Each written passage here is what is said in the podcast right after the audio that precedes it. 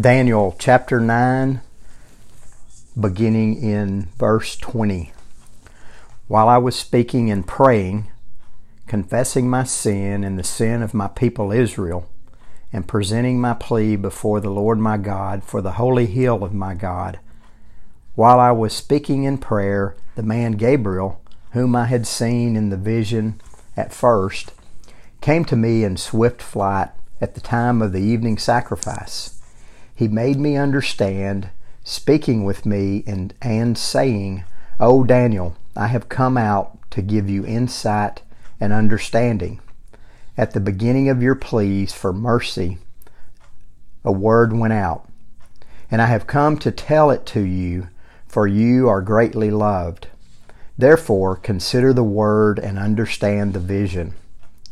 Seventy weeks are decreed about your people and your holy city, to finish the transgression, to put an end to sin, and to atone for iniquity, to bring in everlasting righteousness, to seal both vision and prophet, and to anoint the holy place. Know, therefore, and understand that from the going out of the word to restore and build Jerusalem, to the coming of an anointed one, a prince, there shall be seven weeks. Then for sixty-two weeks it shall be built again with squares and a moat, but in a troubled time.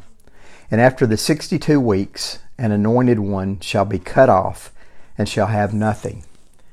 And the people of the prince who is to come shall destroy the city and the sanctuary.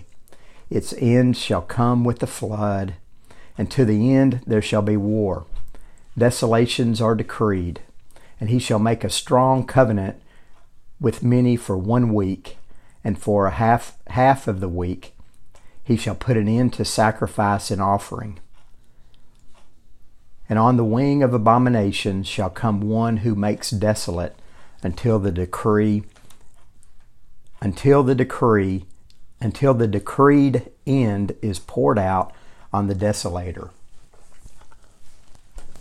Father, we thank you for your word. We thank you for the blessing of your word.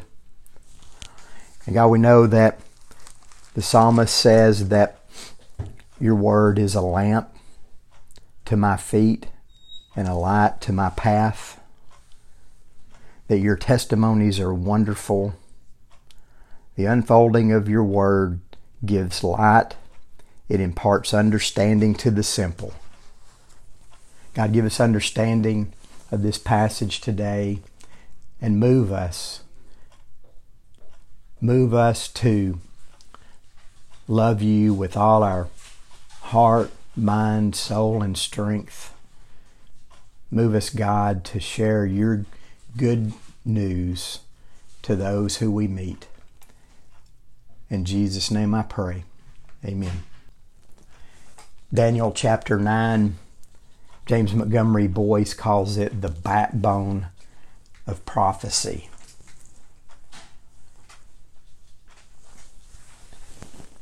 It's a highly, hotly debated text,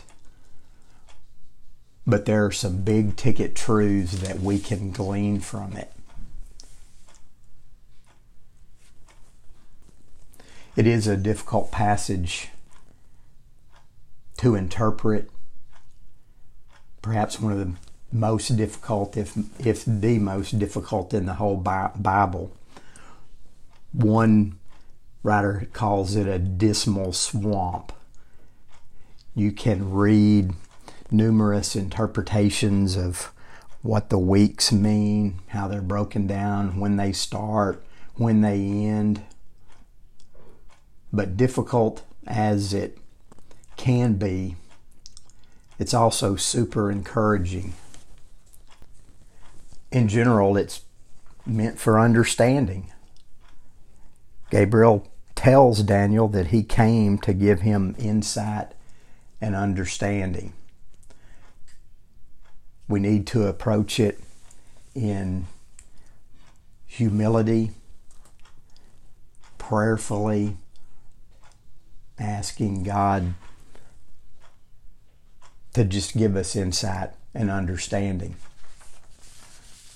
So, one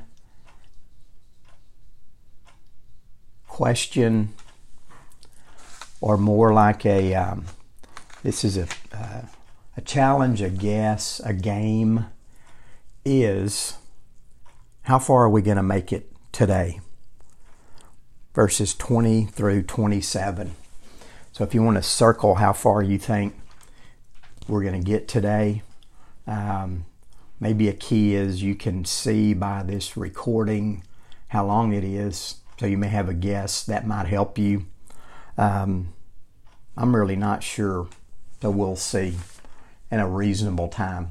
I mean, if this recording were four hours long, then you'd pretty much know that we made it through all twenty-seven verses. But if it's thirty, forty-five minutes, make your guess. How far is Dave going to get? As we begin, though, just, just keep in mind some goals or um, rules of, of interpretation, hermeneutics. Remember, as we, as you read it, as we read it, what does the passage teach us about God? And what can we learn from, from Daniel, the man? What can he teach us in his response, in, in, in what he's writing? And as always, the, the context is important.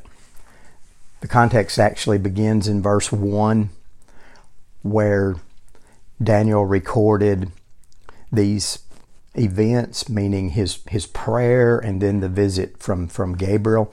In the first year of Darius, the son of Ashuerus, a Mede, who had been made king over the realm of the Chaldeans, in the first year of his reign, Daniel I, Daniel, perceived in the book the number of years that, according to the word of God to Jeremiah, must pass before the end of the desolations of Jerusalem, namely seventy years. So the context was Daniel had been reading Jeremiah and came to those passages in verse in chapter twenty-five and twenty-nine that say that the, the exile would last seventy years. And he was moved to, to pray, to confess his sins and the sins of Israel, to, to repent, to agree with God that their punishment was just. So the context tells us that this passage is maybe not directly after Daniel chapter five, but but sometime in that first year of Darius, Daniel was moved to, to pray. But notice the, the more specific context that we that we glean from verse twenty. Daniel's writing, while I, while Daniel was speaking and praying, so he was praying out loud to God. He said he was confessing his sin and the sin of, of my people, the sin of the Israelites, presenting his plea before the Lord God, for the holy hill, for Jerusalem. And I like the way the New King James says, starts with verse twenty-one. It says, yes, while I was speaking in prayer. Verse twenty says, while I was while I was speaking, while I was praying. Then verse twenty-one, he says, yes, while I was speaking. He said, I didn't I didn't say that wrong. I while I was speaking, the man Gabriel, whom I had seen in the, in the first vision, came in swift flight.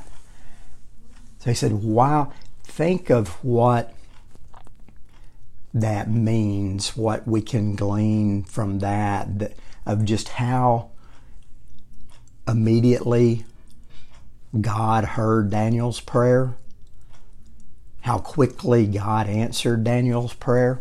Now, we know that sometimes God's timing is not like that. We may pray for, for something for days or weeks or even years, but that God immediately hears our prayers. I mean, that's comforting, refreshing, encouraging to know that no matter what time of day or night, God is on His throne and He hears our prayers. So Gabriel came to Daniel, and, and Daniel in verse twenty-two says, he made me understand speaking with him. You know, this may be a summary of that event. How long did it take Gabriel to make Daniel understand? You know, if, if, if Gabriel was talking to me, this might have taken two or three months for him to make me understand. But so Daniel, Gabriel takes the time and he makes Daniel understand. And he says, Daniel, I've, I've come to give you insight and understanding. That this is not supposed to be something shrouded in, in darkness. Gabriel didn't say, Daniel, I've come to give you confusion. Now, you can read enough commentaries and scholars. There are multiple ways to interpret these these these verses, what what what Gabriel tells Daniel. You can read enough that you'll you'll get a nosebleed from from trying to to piece it together and and figure out who is right. We're not going to solve the mystery today. All of these scholars make a, make great points, and, and their their credentials are, are are valid. We've got to interpret what is unclear in Scripture in light of what is clear. What is clear is that God uses the narrative of redemption. Use what God has given in the narrative of redemption to interpret all the whole Bible. Use the whole Bible that describes to us God's plan, God's, God's mission to glorify Himself by redeeming the elect, by redeeming those who will receive Christ as their Savior. So Gabriel goes to Daniel, and he says, at the beginning of your pleas for mercy. Daniel was pleading for God's mercy in his prayer of confession and repentance. Do we, do we do that? Do we realize that even though we're sinners saved by grace, we still need to plead to God for forgiveness? You know, John... First John tells us if, if we confess our sins, He's faithful and just to forgive our sins. Then he tells Daniel, I've, I've come out to tell you, this is verse twenty-three, because you are greatly loved. Other translations say that you're, you're treasured, you're highly esteemed, you're greatly esteemed. The Net Bible says you have great value. Just consider that. That God sends Gabriel to tell Daniel, you are greatly loved. You're, you're beloved. You're treasured. You have great value. Does God tell us the same thing? Does, does God love us in the, in the same way? You know, most primaries, remember primaries, that's what they called us kids when we were young in Sunday school. Most primaries can tell you what verse, pop quiz, what verse? John three sixteen, for God so loved the world. We're included in that. But Paul writes to the Ephesians in, in chapter two,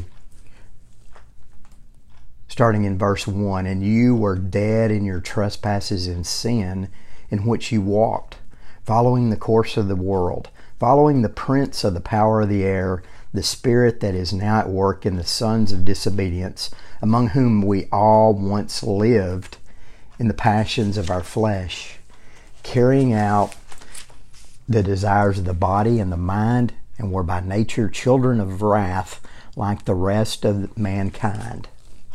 We were once all of those things. Verse four, best two words in the Bible, but God, being rich in mercy because of the great love with which He loved us, even when we were dead in our trespasses, made us alive together with Christ. With Christ, by grace you have been saved, and raised up with Him and seated with Him in the heavenly places in Jesus Christ. So yes, we are in the same family as Daniel. We are greatly loved, regardless of how we had lived, what we were. We were sinners. We chased after the desires of our own heart.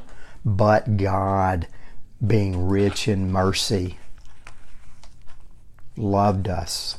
Loved us enough to send His Son, Jesus, to die on the cross, be raised from the dead, and then ascend to His right hand.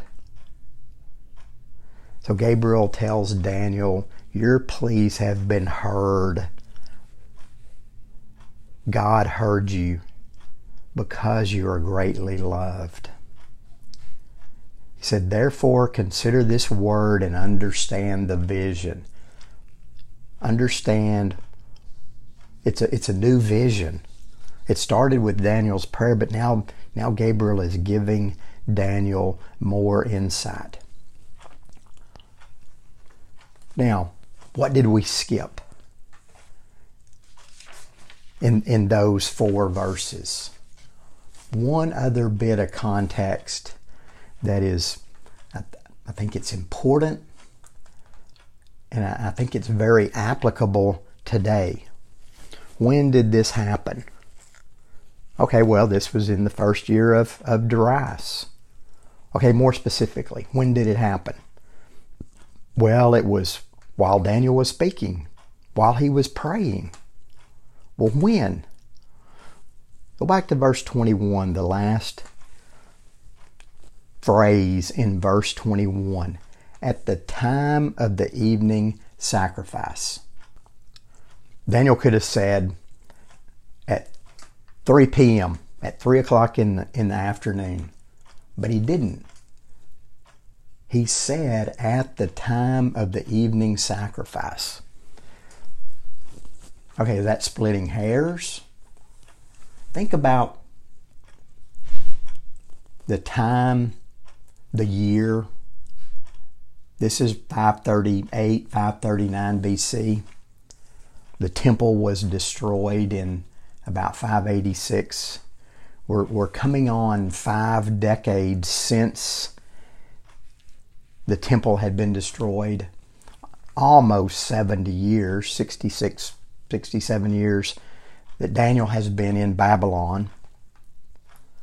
How many evening sacrifices has Daniel seen for three quarters of his life? None. Daniel hasn't seen or been in Jerusalem for most of his life. There's not been any evening sacrifices for close to fifty years. But Daniel relates this time, the time that he was praying, the time that Gabriel visits him, to something from his from his youth, but something that's still part of his mindset, his thinking. He remembers those times of sacrifice. Every day, the morning and the evening sacrifice.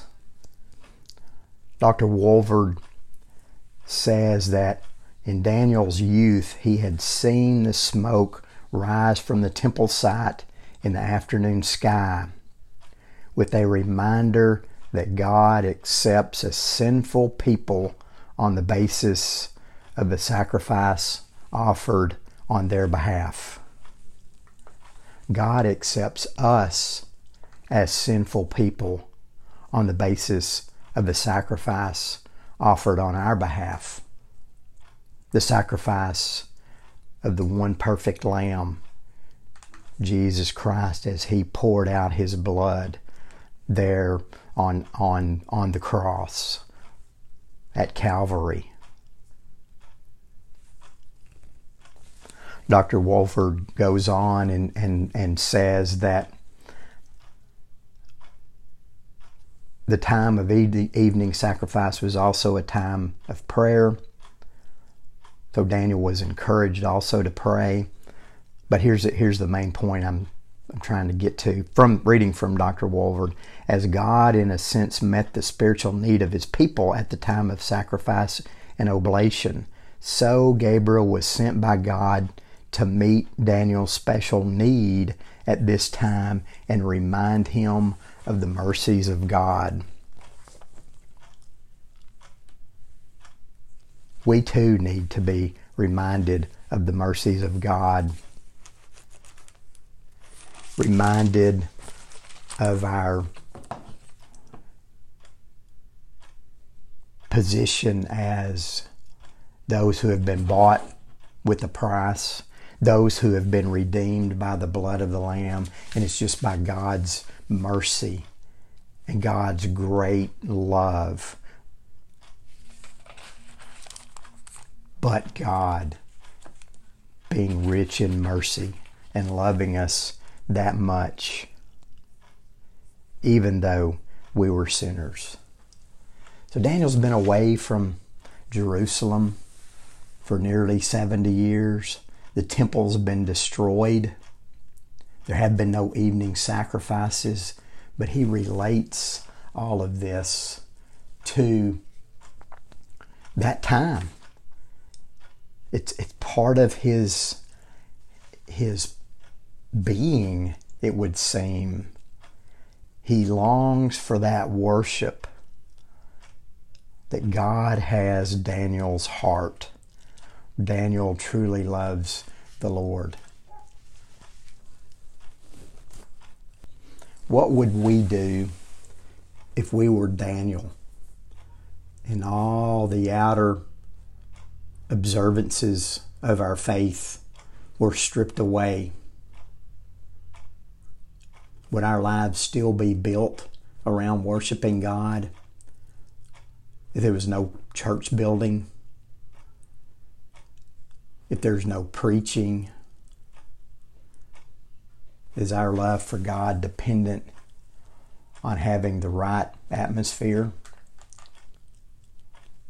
It's kind of a, a, a similar situation, not, not really that close, I suppose, but for months we've had to um, not meet as a body. We've been told to distance ourselves, to stay away. Is our, is our faith still strong? What can we learn? What can Daniel teach us? So no matter what the external situation, we can still worship the Lord. We can still pray. That all these outer things, the right atmosphere, should not affect our, our worship and our devotion to the Lord. The true test of, of our love for God is when everything is not perfect, even in a troubling time. Do we still worship, honor, praise, and glorify Him? Daniel did, and so he's a, he's an example to us. And even in these times, even in the year twenty twenty, when we began twenty twenty, did, did we think this would happen? Look how quickly everything has changed. And Daniel's been in this situation for sixty-five to seventy years. And yet he still notes at the time of the evening sacrifice. He remembers that and how important it was. So the context, Daniel was praying for his people.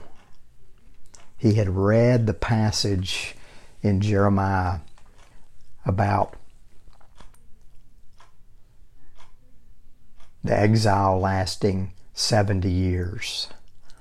And God sent Gabriel to give him understanding and insight because he was loved.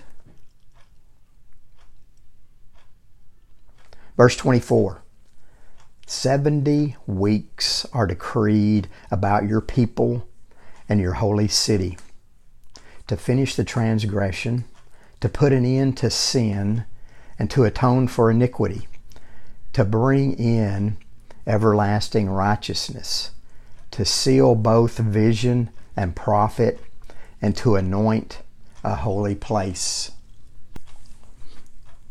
Verse twenty-four to twenty-seven are difficult. But let's take them a step at a time.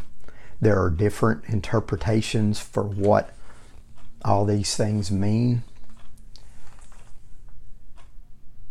Some on the more liberal end of, of liberal theologians probably should be rejected outright. They probably don't even don't even believe in in God. They're trying to break to dis, destroy the world or disparage any part of the word. But others are from God-fearing, Christ-loving, and honoring translators, theologians, those who truly love the Lord.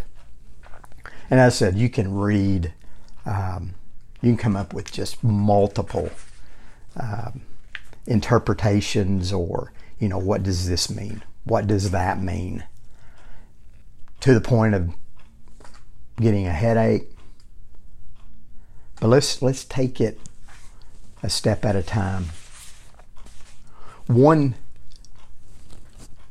key or one little little clue, one help, is the way the N I V translates that first phrase in verse twenty-four. The E S V and, and New American Standard, even the New King James, say seventy weeks are decreed.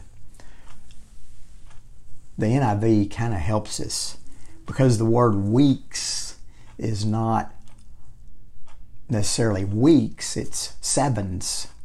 So the N I V is probably more precise in saying seventy sevens are decreed for your people and your holy city. So if you think of it as seventy sevens, then it's a group of sevens. It would be more accurate to say a group of seventy sevens. So it doesn't necessarily mean a week. What would be seventy weeks? four hundred ninety weeks. But in this case, most scholars and writers agree that it's years. seventy A group of seventy-seven years. Okay, I don't know how to say that. Seven years times seventy. More like four hundred ninety years. And then what does he say?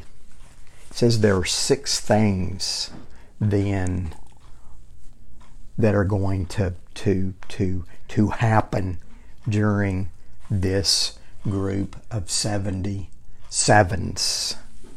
What are those six things? To finish the transgression, That's one.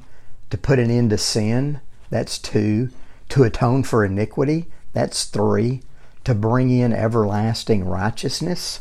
That's four. To seal both vision and prophet. That's five. And number six, to anoint a holy place. It might also be a holy thing or a holy one. So Daniel had been prompted to pray when he read Jeremiah's prophecy regarding seventy years of captivity, exile for Israel. Gabriel comes and tells him, your pleas have been heard. I have come to give you understanding. There's something grander than the seventy years.